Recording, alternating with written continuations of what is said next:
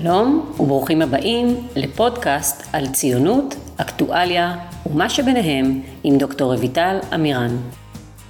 בפרק הזה אנחנו נתחיל לצלול אל מבחני הזמן של המושג ציונות במחנות הפוליטיים השונים.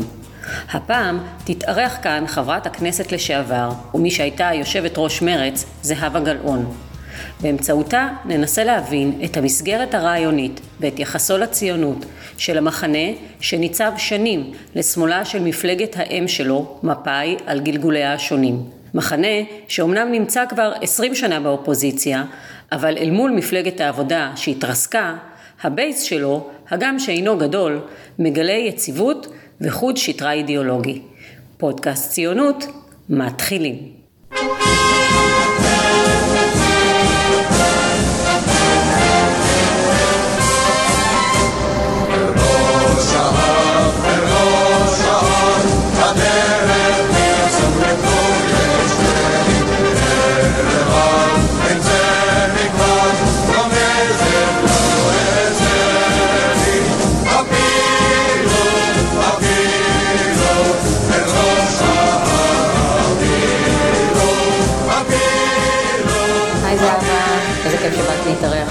הציונות. תודה על ההזמנה. חשוב לי רק להבהיר, אנחנו לא עושות פה איזשהו רעיון פוליטי, אלא רעיון שנועד לברר את המסגרת האידיאולוגית, הנורמטיבית שאת באה ממנה, ובכל זאת, כדי לתת את ההקשר, נציין שאת פרשת מהעולם הפוליטי לפני כשנתיים, ואם תוכלי לספר מה מעשייך כיום. אה, רויטל, תודה על ההזמנה, שמחה להשתתף בפרויקט שלך. אה, אולי תיקון קטן, אה, אני פרשתי מהעולם המפלגתי. אני לא פרשתי מהעולם הפוליטי, פוליטי סלש ציבורי, כי את יכולה לצאת מהפוליטיקה, את לא יכולה להוציא את הפוליטיקה ממך, אני מניחה. ואני מעורבת בזירה הציבורית, ונתתי לזה ביטוי אה, נוסף מעבר להיותי מה שנקרא יו"ר מרצ לשעבר וחברת כנסת לשעבר, אה, על ידי הקמת מכון זולת, אני הנשיאה של מכון זולת, שהקמתי עם קבוצה של חברים. קבוצה של אנשים שהם מובילי דעה בציבוריות הישראלית והרעיון היה להילחם על העקרונות הכי בסיסיים של הדמוקרטיה כפי שנקבעו במגילת העצמאות. למה עשינו את זה? כי אנחנו רואים איך בשנים האחרונות יש דה-לגיטימציה לשומרי הסף, יש ניסיון להתנקש בבית המשפט העליון, בפרקליטות, במבקר המדינה. אני מדברת על התנגשות כמובן אה, במגמה לרסק עד דק את כוחם של, של המוסדות האלה שבעצם אמורים להגן על הציבור בישראל, בעצם יש ניסיון לפגוע בשלטון החוק. החוק. עכשיו, זולת... את רואה בזה ניסיון שלא היה בעבר. זה לא מדויק. אני חושבת שאנחנו נמצאים בשיאו של הניסיון הזה. אנחנו עדים, היא אומרת, בעשור האחרון, ב-15 השנים האחרונות, כל פעם להסלמה במהלך הזה של ניסיון לפגוע בשומרי הסף. אנחנו רואים את זה מגיע לשיאו עם שלטון נתניהו, כמובן על רקע ההסתבכויות הפליליות שלו. אני חושבת שאין מי ש... היו גם לפניו, צריך לומר את זה ביושר, אבל אין מי שעשה דה-לגיטימציה כמוהו, בוודאי לבית המשפט העליון, כשאנחנו רואים שמאיימים על שופטת בבית המשפט העליון, השופטת ברון. אני חושבת שזה שיאו של המהלך הזה של קבוצה של חברי כנסת ושרים שלא אוהבים את העובדה שבית המשפט העליון בשבתו כבג"ץ בעצם משמש מוסד שעדיין, עם כל הביקורת עליו, ויש ביקורת, נותן סעד או מעניק סעד לקבוצות הכי מוחלשות בחברה הישראלית, הוא מגן על זכויות האדם, נותר בעצם המגן האחרון של זכויות האדם. עכשיו זולת זה מכון אקטיביסטי, מכון מחקר וחשיבה, אבל אקטיביסטי במהותו לשוויון וזכויות אדם. ומכיוון שאנחנו מאמינים שאין דמוקרטיה בלי זכויות אדם, אין דמוקרטיה בלי הגנה על זכויות אזרח, אז הרעיון שלנו היה להיות סוג של מקום שמצד אחד מייצר מחקרים בסוגיות האלה ומצד שני משתמש במחקרים האלה כדי לעשות קמפיין ברשתות, כשנקודת המוצא, ואולי את זה אני אומר, נקודת המוצא היא לעלות למתקפה. במקום להיות במצב של מגננה תמידי, הימין בשלטון, מחוקק חוקים ואנחנו מגיבים, הוא מייצר פרובוקציות ואנחנו מגיבים, אנחנו רוצים לעלות למתקפה על הערכים שלנו, על העמדות שלנו, על התפיסות שלנו. אני לא אטעה אם אני אומר שכיום את אולי המנהיגת השמאל הכי מובהקת שיש למחנה. אנחנו רואים את מפלגת העבודה שדי נרמסת סקרים, ו... את אולי הקול הכי חד, ברור, ללא כחל וסרק, שמדבר את האג'נדה של מחנה השמאל. קודם כל, האם את מסכימה? ודבר שני, האם את באמת מרגישה לבד שם? תראי, אני במשך שנים, היה לי מין משפט כזה שהייתי אומרת, אני לא קמה בבוקר, פותחת את החלון, מרטיבה את האצבע, בודקת לאן נושבת הרוח, אלא מנסה להוליך את הלך הרוח. והעמדות שלי לא השתנו, העובדה שאין לי אה, תפקיד פורמלי במערכת הפוליטית המפלגתית, לא שינה את האג'נדה שלי, לא שינה את תפיסת העולם שלי, להפך העמיק אותה. ואני מרגישה שאנחנו נמצאים באיזו תקופה, בעיקר עכשיו עם הקואליציה החדשה של הליכוד וכחול לבן, קואליציה שרמסה בעצם את המערכת הפרלמנטרית, את האופוזיציה בשורה של חוקים והגבלות. אז מכיוון שאני מאמינה שהשינוי כרגע, ואני אומרת לך את זה בתור מי שהייתה 16 שנים בכנסת, אני לא מאמינה שהשינוי יבוא מהמערכת הפוליטית, אז מכיוון שאני מאמינה שכרגע יש תפקיד ממש משמעותי לחברה האזרחית, אני מרגישה שיש לי חובה, אני במלוא האנרגיות, אני מלאת עזוז, אני מרגישה שיש לי חובה להמשיך ולייצג את האג'נדה שלי. אני חושבת שיש רוב לעמדות השמאל בישראל. אין לו תרגום פוליטי. הקונקטורה הפוליטית היא כזאת שמפלגת העבודה נמחקה, מרצ כרגע עומדת היום על חמישה-שישה מנדטים, אחרים הלכו בגלל הצבעות אסטרטגיות לכחול לבן או ליש עתיד. יש אנשים שמאמינים בעמדות שאני מייצגת. יש אנשים שמאמינים בשלום, בשוויון. ובכל זאת כשמסתכלים אחורה, אני לא מדברת רק על מפלגות השמאל שהקימו את המדינה, אלא גם כאשר השמאל ישב באופוזיציה. היו הרבה יותר מנהיגים ודוברים שדיברו את האג'נדה, הן של השמאל שאת מייצגת והן את השמאל של אה, מפלגת אה, המערך, העבודה אחר כך.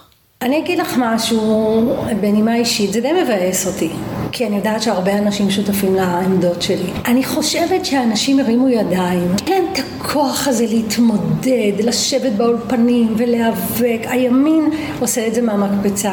הם איבדו כל בושה, הם איבדו כל רסן, ואני חושבת שיש רגעים שאסור לנו להתקרנב, ואסור לנו להוריד את הראש, ואסור לנו להשתבלל. להפך, צריך להחזיר מלחמה. אנשים קצת הרימו ידיים, אנשים הרימו דגל לבן, ואני אומרת את זה שזה מבאס אותי וזה לא מרפא את ידיי, אבל אני חושבת שאנחנו נמצאים במצב שנותנים לך לימון, תעשה ממנו לימונדה, כמה שלא קשה.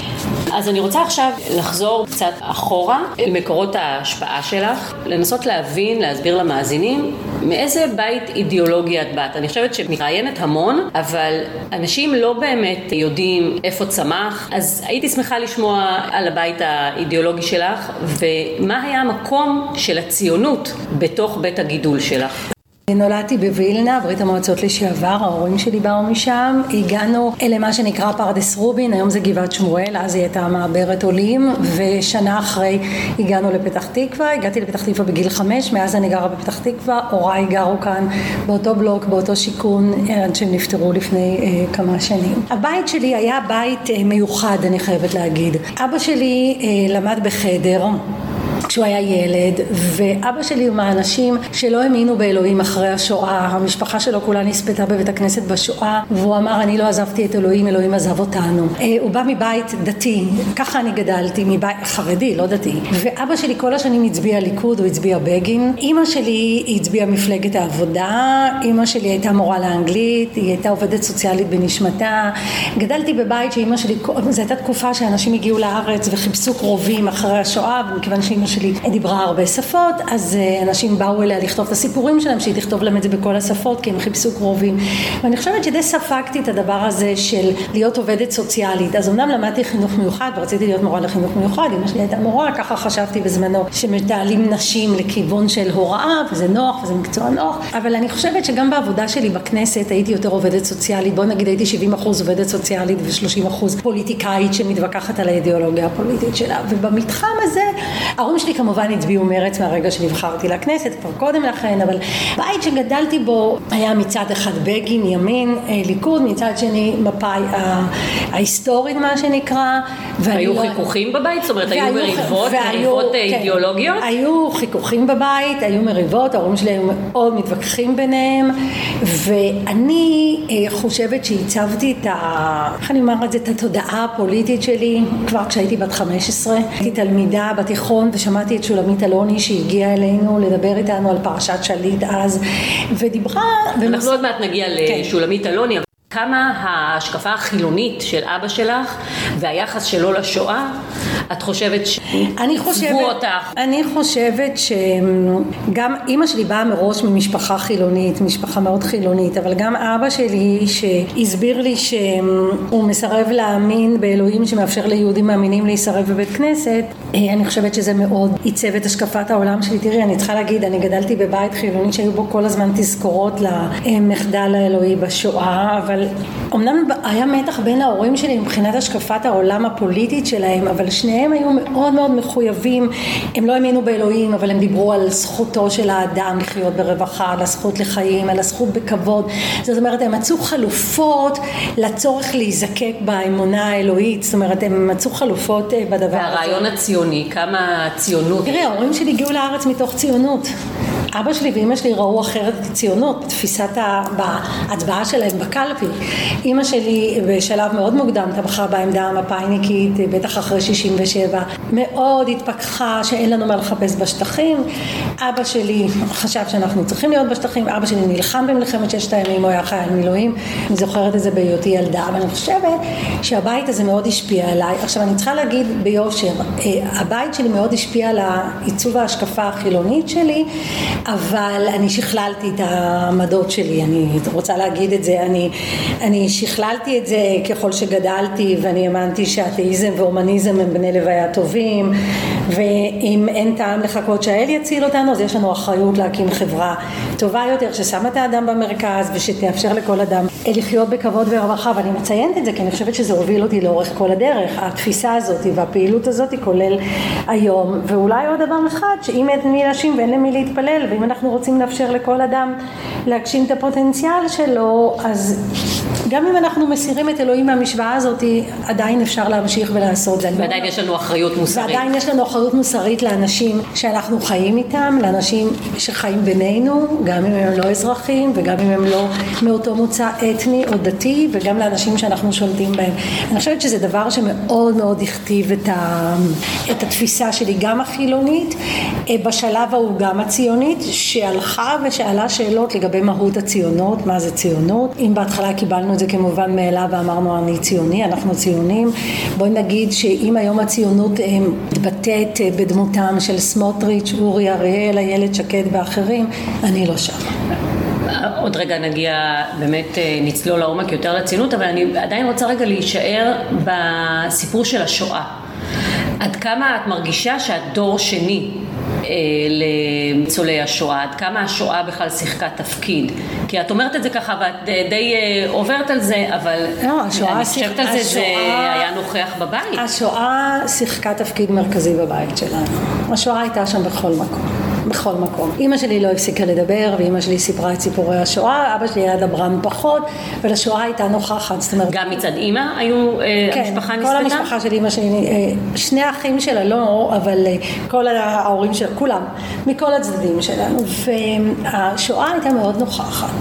והשואה לקחה את אבא שלי למקום החילוני, אבל מאוד למקום, הייתי אומרת, הציוני, הציוני שרוצה להגן על המקום שלנו כאן, הגענו לפה אחרי השואה, זה המקום שלנו, וצריך להגן על המקום שלנו. ואימא שלי ראתה את זה, ב, הייתי אומרת, בזווית קצת אחרת. השואה הכתיבה את ההגעה שלנו כאן, ההורים שלי מאוד ציונים בהגעה שלהם, אבל התפיסה, הייתי אומרת, היותר הומנית שלה, היותר רחבה שלה, במובן הזה אמרה, חיים כאן עוד אנשים, יש כאן ערבים, ויש כאן פלסטינים, ואנחנו אה, צריכים להיות בני אדם, תמיד הייתה אומרת. תמיד הייתה אומרת הכי חשוב שתזכרי שאנחנו צריכים להיות בני אדם. זה משפט שהולך איתי כל החיים. אנחנו צריכים להיות בני אדם, זה לא משנה מי הוא.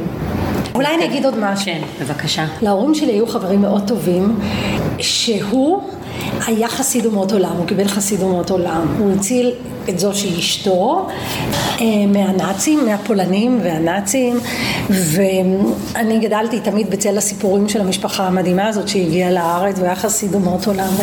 אימא שלי זה מאוד השפיע עליהם, היו חברים מאוד טובים שלה, והיא תמיד אמרה, תמיד צריך להיות בני אדם, זה לא משנה מי הם, אנחנו צריכים להתייחס בכבוד לאנשים, בעיקר אחרי שאת רואה איזה סיפורי גבורה וחסידי אומות עולם.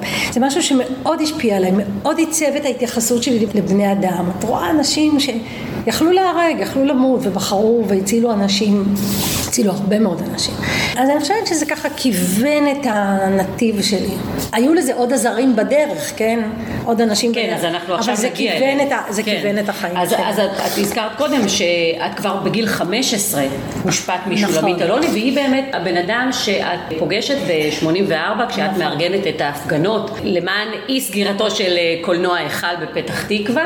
רציתי לשמוע מה קסם לך בשולמית אלוני, שנזכיר, היא הייתה באותו זמן, התחילה את הקריירה שלה בעצם כחברת כנסת מטעם מפא"י, והקימה בשנת 73 את רצ, מפלגה למען אה, זכויות האזרח. בואי תספרי איך התחיל הקשר ביניכם ומה ש- קסם אני בה. שמעתי אותה כשהייתי בת 15 והיא דיברה בשפה שלא הכרתי מהסביבה הפוליטית שלי או מהסביבה, מה, מהשכונה שלי, מהחבר'ה שלי, אה, מהמשפחה שלי הקרובה או הרחוקה יותר, לא הכרתי. היא דיברה במושגים של זכויות, זכויות אדם, כפייה דתית, זכויות נשים. זה דברים שמאוד דיברו אליי ומאוד עיצבו את התודעה הפוליטית שלי. אני חייבת לומר שביום שניתנה לי זכות בחירה אני הצבעתי רץ. ביום שניתנה לי זכות בחירה, לא הצבעתי, מאז לא שיניתי את ההצבעה שלי, הצבעתי רץ ואחר כך מרצ, בחיבור עם מרצ. אה, שולמית אלוני עיצבה את התודעה שלי, את המודעות שלי, אה, גם המאבק שלי ב-84 לפתיחת הקולנוע היכל היה חלק. זאת אומרת, קודם כל אני פריקית של קולנוע ורצינו שיהיה לנו קולנוע בפתח תקווה, אבל חלק מהשקפה רחבה יותר של מאבק בכפייה דתית, מאוד הזדהיתי עם העמדה שלה שלא הייתה פופולרית אז ולא פופולרית היום, אני מחזיקה בה עד היום, של הצורך להפריט את הדת מהמדינה, לא לתת את המונופול לרבנות, כל הדברים האלה מאוד מאוד דיברו אליי. במשך הזמן העמדות שלי הלכו גם לכיוון, ה- בוא נגיד המדיני, זאת אומרת לא רק זכויות אזרח, אלא גם לא שליטה על עם אחר, זכויות אדם בכלל. אני חושבת שדרכה סללתי את המחשבה שלי שהתגבשה, את התודעה הפמיניסטית שלי הייתי אומרת, אמ, מה שאני. גם רץ בהתחלה באמת התמקדה יותר בזכויות נכון. אזרח ואחר כך בסיפור נכון. של היחס לפלסטינים נכון. ורעיון שתי המדינות נכון. וכולי. אבל אני חושבת שזה בא מאותו המקום, רויטל, אני חושבת שהעמדה של אה, צורך ל- לספק זכויות לבני אדם, זכויות אזרח, ערבים פה, אז עוד לא היו מבקשי מקלט, כל הסיפור הזה, הרחיב את התפיסה למשהו הרבה יותר רחב. ל... אם אנחנו תומכים בחירות, אז אנחנו לא יכולים לשלול חירות מעם אחר. אם אנחנו אנשים מוסריים, אנחנו תומכים בצדק ובסולידריות, את לא יכולה לכבוש עם אחר. מה היה היחס לציונות ברץ? את זוכרת שזה בכלל דובר? שהיה בכלל, אה, המילה הזאת הופיעה במצע שלה? תראי, ב... לגבי רץ אני לא זוכרת, אבל ב-92 הם היו, כשרץ מפ"ם ושינוי התאחדו, היו הרבה מאוד שיחות איך נגדיר אותנו ואיך נגדיר את היחס שלנו למדינת ישראל. יש מפלגות שאמרו שהן מפלגות ציוניות, יש מפלגות שאמרו שהן מפלגות יהודיות, היו מפלגות שאמרו שהן מפלגות ערביות, ואני חושבת שיוסי שריד נתן לזה את הפתרון בעיניי, שהיה בעיניי הכי נכון, והוא אמר, אנחנו מפלגה ישראלית. שיש בה חברים יהודים וערבים. יש בה יהודים ציונים, יש בה יהודים לא ציונים וערבים לא ציונים, וכולם דרים בכפיפה אחת תחת המטריה הזאת של מרץ. ואנחנו לא רוצים להכתיב לאף אחד שיצטרך להגדיר את עצמו אם הוא ציוני או לא ציוני. זה לא מבחן קבלה. מבחן הקבלה הוא הישראליות. אני האמנתי בזה אז, אני מאמינה בזה עד היום. והדבר הנוסף שהוא אמר, שאני חושבת שזה הדבר החשוב בעיניי, שאנחנו אומרים מדינת ישראל היא מדינתו של העם היהודי ושל כל אזרחיה. זאת אומרת, אנחנו תומכים בהגדרה עצמית לעם היהודי, זאת אומרת, שיהיה לנו כאן מדינה לעם היהודי. אנחנו לא יכולים להתעלם מזה שיש פה 20 אחוז אה, של אנשים שהם לא יהודים, של, שהם ערבים ומגיעים להם זכויות, ולכן גם הייתה לנו עמדה שאומרת, ואולי את זה צריך לחדד, שהגיע הזמן לרשום את אזרחי ישראל כישראלים, לא על בסיס מוצאם האתני, אלא על בסיס אזרחותם, ולאפשר לכל קבוצה לחיות בקהילה שלה, בין קהילה דתית, בין קהילה חילונית. זאת אומרת, אנחנו אומרים ככה, זאת המדינה שלנו, אנחנו לא אומרים מדינה יהודית ודמוקרטית, כי בעינינו זה תרתי דה סתרי, או מדינה. זאת אומרת, היהדות מבחינת השקפת העולם של אה, רץ מרץ, היא בהכרח מתנגשת עם הדמוקרטית. והדמוקרטית היא בעצם במקום ראשון לפני היהודית. לא, לא העמדנו את זה ככה. לא, תראי, למשל כשחוקקו את חוק הלאום קיבלו החלטה ברורה. החלטה ברורה לשים את היהודית לפני הדמוקרטית. אנחנו אמרנו, חי פה עם יהודי וחי פה עם ערבי וקיבלנו את עקרונות מגילת העצמאות, אמנם אין שוויון בחוק יסוד כבוד האדם וחירותו, לא הכניסו את זה אז, אבל החוק הזה נחקק על בסיס עקרונות מגילת העצמאות שאמרו אנחנו מתחשבים במי שחי כאן ומגיעים לכולם זכויות שוות, זכויות אזרח, בוודאי זכויות אזרחיות שוות, אבל אמרנו כש, כשגיבשנו את זה בואו נתחיל להתייחס לאנשים שחיים כאן במדינה על בסיס היותם אזרחים ולא על בסיס המוצא האתני שלהם. וזה מוביל אפרופו לשאלות שלך על הציונות, זה מוביל לשתי שאלות מאוד משמעותיות. האם היום אנחנו בישראל 2020, כשמדינת ישראל חוקקה את חוק הלאום והוציאה את השוויון בעצם מהחוק שלה, האם עדיין אנחנו יכולים לדבר על עצמנו כמדינה דמוקרטית? האם אחרי 53 שנה שאנחנו שולטים במיליוני פלסטינים, עדיין אנחנו יכולים לדבר על עצמנו כמדינה דמוקרטית? בוודאי עכשיו כשעקרונות הסיפוח על סדר היום ורוצים לעגן בחקיקה סיפוח, דבר שיכול להוביל אותנו למציאות של הפרט.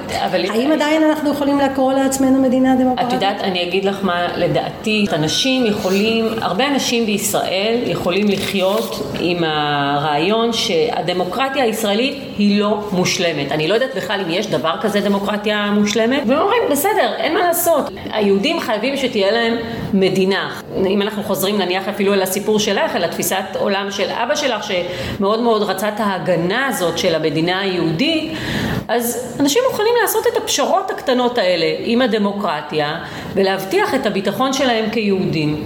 אני לא חושבת שעצם היותנו כאן אה, כמאמינים ש... מגיע לנו זכות להגדרה עצמית ולמדינה, האם זה מחייב בהכרח את הפשרה הזאת? אני לא חושבת שזה צריך לבוא ביחד, אני חושבת שקודם כל דמוקרטיה צריכה לשאוף למינימום פגיעה באזרחיה.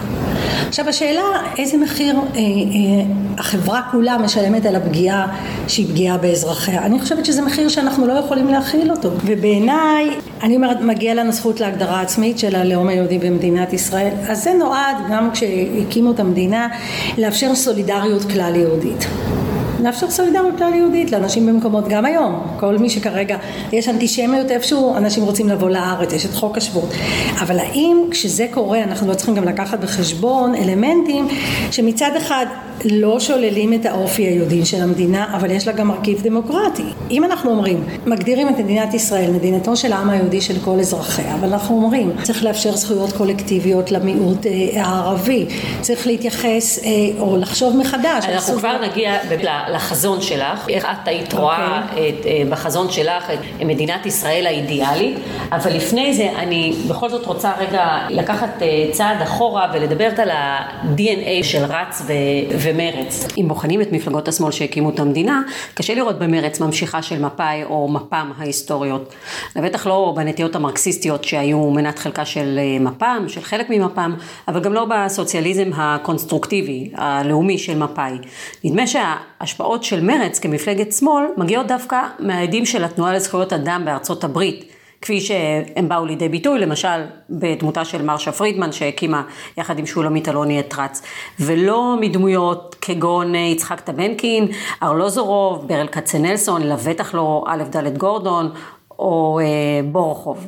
צריך לה, להבין שמרצ הייתה החלאה של שלוש מפלגות. מצד אחד שולמית אלוני, לצורך העניין, מרשה פרידמן, אה, נשים שבאו עם קו מאוד מאוד אה, חזק של הצורך להגן על זכויות אזרח, שזה היה מצד שזו השפעה אמריקאית בעיקר, נכון? כי אנחנו מדברים על סוף שנות החמישים, תחילת שנות השישים, נכון, מההפגנות כן, בארצות נכון, הברית למען אני... זכויות השחורים. נכון, אני חושבת שהייתה לזה השפעה מאוד מאוד מאוד גדולה, בוודאי על שולמית אלוני, זה עיצב את התודעה שלה, אמ, זה עיצב את מושגי האזרחות שלה, מה זה אזרח, היא כתבה את הספר אה, המפורסם שלה. היא כתבה את ספר האזרחות הראשון. היא כתבה את ספר האזרחות נכון. הראשון, ושורה של ספרים, אני חושבת שזה מאוד השפיע עליה. מצד שני, היו לנו שם את אמ, יאיר צבן וחיים אורון ג'ומס ואחרים שבאו ממפ"ם הסוציאליסטית, ומצד שלישי היו לנו את אנשי שינוי, אמנון רובינשטיין ואברהם פורז, ועוד אנשים שהיו היו יותר ליברליים בהשקפת עולמם, בוודאי מבחינת האג'נדה הכלכלית שלהם. והיה צריך לנסות לייצר החלאה ולנסות להגיע להסכמות בשורה של דברים שאפשר לחיות איתם.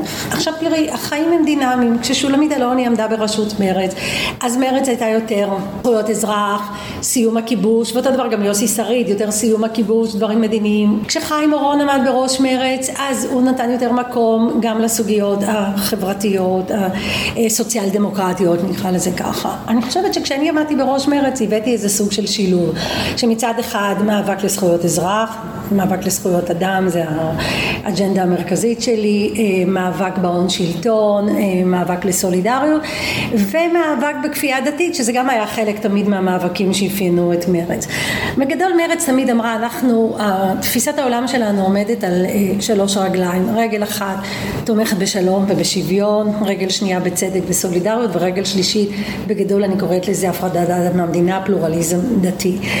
וזה כל פעם קיבל משקלים שונים גם בהתאם לדמויות שהנהיגו את מרץ וגם בהתאם לרוח הזמן את יודעת מרץ לא פעלה בחלל ריק הייתה חלק מ... את יודעת בדינמיות יש התפתחויות אזוריות יש התפתחויות מקומיות אז אני חושבת שכמו שכל המפלגות התאימו את עצמם דבר אחד אני חושבת שאפשר להגיד לזכותה של מרץ עם כל הביקורת שהייתה לי עליה. מרץ לא זנחה את הקו האידיאולוגי שלה. היו מפלגות במפלגת העבודה היו תקופות בואו לא נדבר על ההתנחלויות בואו לא נדבר על הכיבוש נדבר רק על הסוציאל דמוקרטיה זה לא עובד. אין סוציאל דמוקרטיה בלי דמוקרטיה. היו תקופות שהיו מפלגות שאמרו בואו נדבר רק על הכיבוש נזנח את הנושאים החברתיים.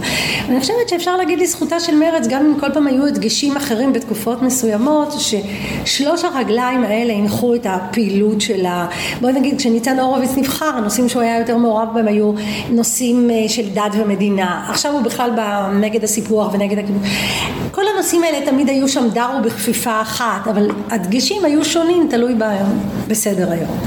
רק אה, נציין שאת אה, ב-99 נבחרת לראשונה כחברת כנסת מטעם מרץ ובפברואר 2012 נבחרת לראשות מרץ נכון. ושימשת בתפקיד הזה עד פברואר 2018 למעשה עד שהחלטת לפרוש היה איזשהו יחס שונה לציונות בין רץ למרץ? זאת אומרת, דיברנו על זה שבאמת אה, יש, כמו שאת אומרת, היו שינויים והתאמות, אה, למרות שעמוד השדרה של מרץ אה, נשאר, אבל האם היחס לציונות עבר איזשהו שינוי במהלך כל התמורות האלה? אני חושבת שכן. אני חושבת שהיחס לציונות אמ, זה גם היה דבר דינמי.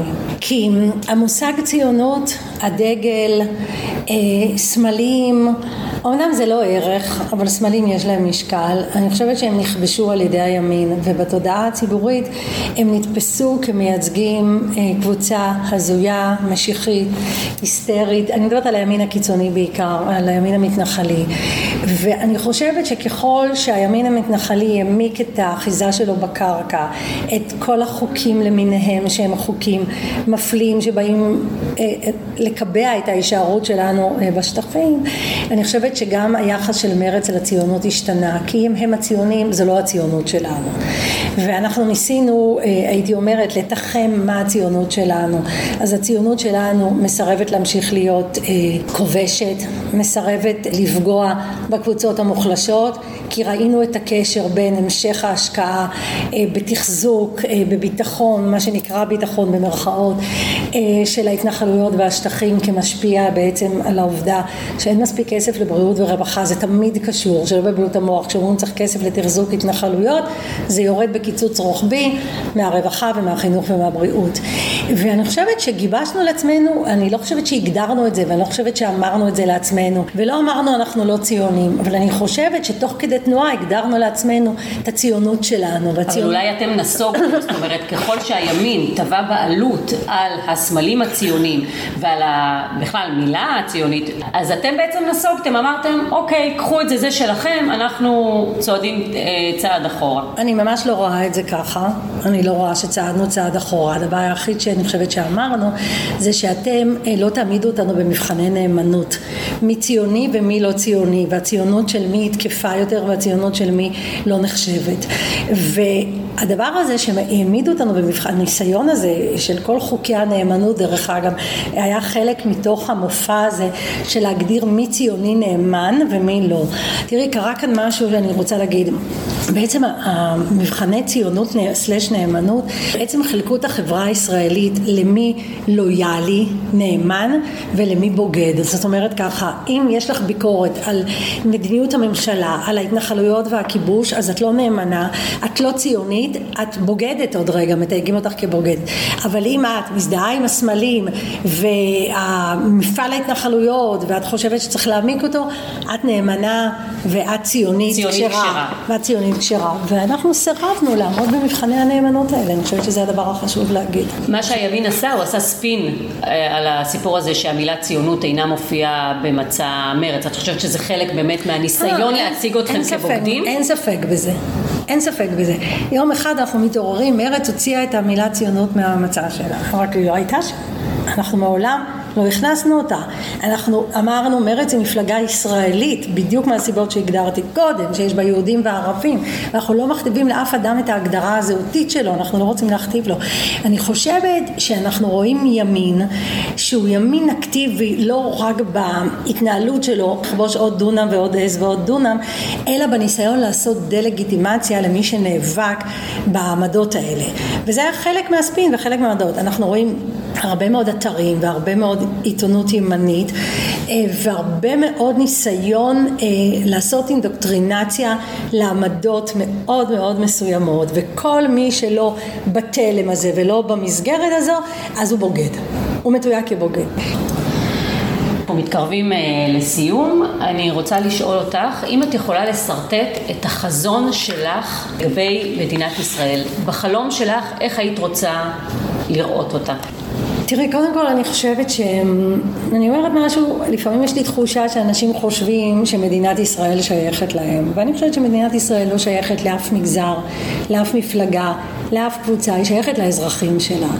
ובגלל שהיא שייכת לאזרחים שלה, אני חושבת שהמדינה צריכה אה, לאפשר לכל האזרחים שלה לחיות בכבוד, לחיות חיים טובים יותר, לשרוד, לשרוד בחברה, שכולם יהיו שותפים, שיהיה בה שוויון וצדק, שלא יפלו אנשים בגלל המוצא שלהם, בגלל המין שלהם, בגלל הדת שלהם.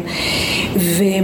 ואנחנו לא שם. בואי תראי 72 שנים אחרי שקמה המדינה, מפלים מזרחים ומפלים אתיופים ומפלים נשים ומפלים להט"בים וכל פעם אנחנו רואים את הגזענות מבצבצת מחדש. אמ, האם זאת ישראל שאני רוצה שתהיה בה? שאני אחיה בה? לא, אני לא רוצה שזאת תהיה ישראל אה, שאני חיה בה. ולפי שיטתך הצעד הראשון הוא להיפרד מהפלסטינים. קודם כל אני חושבת, אני לא מדברת במושגים האלה, אני חושבת שלפלסטינים מגיעה זכות להגדרה עצמית ולמדינה אה, פלסטינית לצד מדינת ישראל, כמובן עם כל ההגנות הנדרשות אה, אה, למדינת ישראל. אנחנו לא יכולים לשלוט יותר על עם אחר. ואנחנו חייבים שמדינת ישראל תהיה מדינה שוויונית, שדואגת לסולידריות ולצדק ומשנה אחרת את חלוקת ההון, ודואגת לא רק לאזרחים שלה, שכמובן הם אזרחים שלה, בין אם הם יהודים ובין אם הם דואגת גם לזכויות האדם של אלה שהם לא אזרחים שלה, כמו מבקשי מקלט, פליטים, קורבנות סחר או מי שהגיע לכאן מסיבות כאלה או אחרות. זאת אומרת, זו צריכה להיות מדינה הרבה יותר פתוחה, לא מפלה, שוחרת שוויון, בגלל זה גם כשהקמנו את זולת אמרנו לשוויון וזכויות אדם. החזון שלי למדינת ישראל, אני יכולה להגיד, מתמצא בזולת. בתפיסה שלי שכל בני האדם שווים ויש אחריות למדינה לדאוג לזה שאנשים יוכלו כאן לחיות בכבוד. והמרכיב היהודי, מה הוא תופס בחזון שלך את מדינת אז ישראל? אז כמו שאמרתי לך, בעיניי אה, צריכה להיות כאן הפרדת הדת מהמדינה. אני מאמינה בזה, אה, כדי שכל בן אדם אה, יוכל לחיות על פי תפיסת עולמו. אני לא רוצה שיכפו על אחרים תפיסת עולם, אני לא רוצה שיכתיבו לאנשים אה, איך להתחתן ואיך להתגרש ואיך לאכול ומה לאכול. אז אני חושבת שאנחנו צריכים לאפשר לכל אחד את הזכות שלו לחיות על פי הערכים הדתיים שלו כמו שהוא מאמין בהם ושאנחנו לא נתערב אחד לשני ואני חושבת שאנחנו צריכים להגן על חופש הדיבור ולחזק את הדמוקרטיה ולהגן על הסביבה זה גם משהו שאנחנו לא מדברים עליו אבל בוודאי שאנחנו צריכים להגן על הסביבה ולסיים את הכיבוש ולדאוג לצדק וזה לא חלום רחוק בכל זאת אני רוצה להתעקש ככה ברחל בתך הקטנה מה שנקרא חוק השבות הוא בעינייך משהו שהוא ייהרג ובל יעבור? דגל, המנון. תראי, אין ספק שמדינת ישראל אחרי 72 שנה צריכה לחשוב על מדיניות הגירה חדשה, מהרבה מאוד סיבות. עכשיו, חוק השבות חוקק כשישראל הייתה מדינה בהקמה, ואין בכלל חולק על זה שהוא היה סמל הקשר בין העם היהודי למדינה היהודית. ו... וזה בהגדרה היה ככה שמדינת ישראל תהיה מקלט לעם היהודי, תמיד בכל מצב. וגם היום אנחנו יודעים שאנשים יכולים לעלות לישראל, אני מדברת על יהודים, ולהתאזרח על בסיס דתי-לאומי רק בגלל שהם יהודים, רק בגלל שהם יהודים. האם זה מייצר העדפה ליהודים על פני לא יהודים? התשובה היא כן. עכשיו, גם אם זאת העדפה מוצדקת, העובדה שאין כאן מדיניות הגירה מסודרת, אני חושבת שמדינה דמוקרטית מערבית צריכה להיות אה, מדיניות הגירה מסודרת. אז ברגע שאין מדיניות הגירה מסודרת, אז קודם כל זה מתחזק את הפגיעה בשוויון וזה מפלה את האזרחים מה הערבים. מה זה מדיניות הגירה מסודרת? מדינת ישראל צריכה לקבוע מדיניות הגירה, מי נכנס בשעריה, מי לא נכנס בשעריה. כל המדינות חוקקו חוקי הגירה. למי מותר להיכנס, למי אסור להיכנס. למשל, אזרחים ערבים במדינת ישראל, יש נגדם את חוק האזרחות. הם לא יכולים להתחתן עם מי שהם רוצים, ואם הם מתחתנים עם מי שהם רוצים, אומרים להם לכו תחיו במדינה של מי שהיא הזאת. בניגוד ליהודי, יהודי מתחתן עכשיו עם נורבגית, הוא יכול להביא אותה, לעשות את אבל השאלה אם את לא מבינה את הפחד של המון אה, ישראלים יהודים, אני לא מדברת עכשיו על הצביון, כי דיברת על הפרדת דת ממדינה, וזה ברור לי איפה את עומדת פה. אני מדברת על העניין של, אוקיי, יש אה, אה, אנטישמיות בכל העולם. הרבה יהודים מסתכלים על חוק השבות ואומרים, זה הביטחון שלי בעולם הזה. שאני לא, תמיד יש לי לאן להימלט, לא כי אומרת, האנטישמיות לא הלכה לשום מקום. אני לא אומרת שצריך לבטל כרגע את חוק השבות. יכול להיות שגם יגיע הרגע הזה. אני רק אומרת שישראל צריכה לקבוע מדיניות הגירה שהיא לא מבוססת רק על בסיס דת ולאום. כרגע זה מבוסס רק על בסיס דת ולאום, את יהודייה את יכולה לבוא. אני חושבת שישראל צריכה לקבוע אזרוח גם לפי קריטריונים נוספים שיש שקופים, אה, כמו למשל אם אזרח ערבי נכנס לארץ הוא יכול להכניס את בת זוגו או לא יכול להכניס את בת זוגו, אם הוא מתחתן עם מישהי אז חל עליו חוק איחוד משפחות, אנחנו יודעים שלא. אה, אני חושבת שאחרי כל כך... החרדה מפני אובדן אה, רוב יהודי, אז זהו, את אני, לא שותפה. אני לא חושבת שזה נכון, אני לא חושבת שגם אם תקבעי מדיניות הגירה מסודרת מסודרת היא תבטל את ה... כאילו הפרנויה הזאת 72 שנה אחרי צריכה להיפסק. משתמשים בפרנויה הזאת כדי לא לאפשר לאזרחים הערבים את הזכות לממש את הדבר הכי בסיסי, את חופש הנישואים שלהם. אני אומרת שהגיע הזמן לקיים חשיבה מחודשת על הקשר בין שבות לאזרחות. אני לא אומרת לבטל היום את חוק השבות, אבל בוודאי שאפשר לחשוב על זה. ואנחנו צריכים לתת את הדעת על זה שיש כאן יהודים מזרמים שונים ומתפיסות עולם שונות ויש יהודים אה, אורתודוקסים ויש יהודים חילונים ויש יהודים רפורמים ויש יהודים קונסרבטיביים וצריך לראות מה אומר חוק השבות גם לגביהם. האם אה, כשרפורמי או קונסרבטיבי מגיעים האם חוקי הגיור חיים, חלים עליהם או לא? האם המקוואות חיים עליהם או לא? יש כאן חייבים להבין שכשאומרים חוק השבות זה ניסיון להפחיד. יש כאן אה, מונופול של רבנות אורתודוקסית שרוצה להכתיב ליהודים בישראל את אורח החיים שלהם וגם ללא יהודים את אורח החיים שלהם. ורוצה לקבע כאן עליונות יהודית אתנית עליונות יהודית אתנית. ואני חושבת שאחרי 72 שנה צריך להרגיע ולהגיד זאת המדינה שלנו מדינתו של העם היהודי אבל גם של כל אזרחיה. ואנחנו מבוססים כאן ואנחנו יושבים כאן ואנחנו צריכים להגן על הביטחון שלנו כמובן בעיניי באמצעות אה, אה, הקמת מדינה פלסטינית לצד מדינת ישראל ולא באמצעות סיפוח.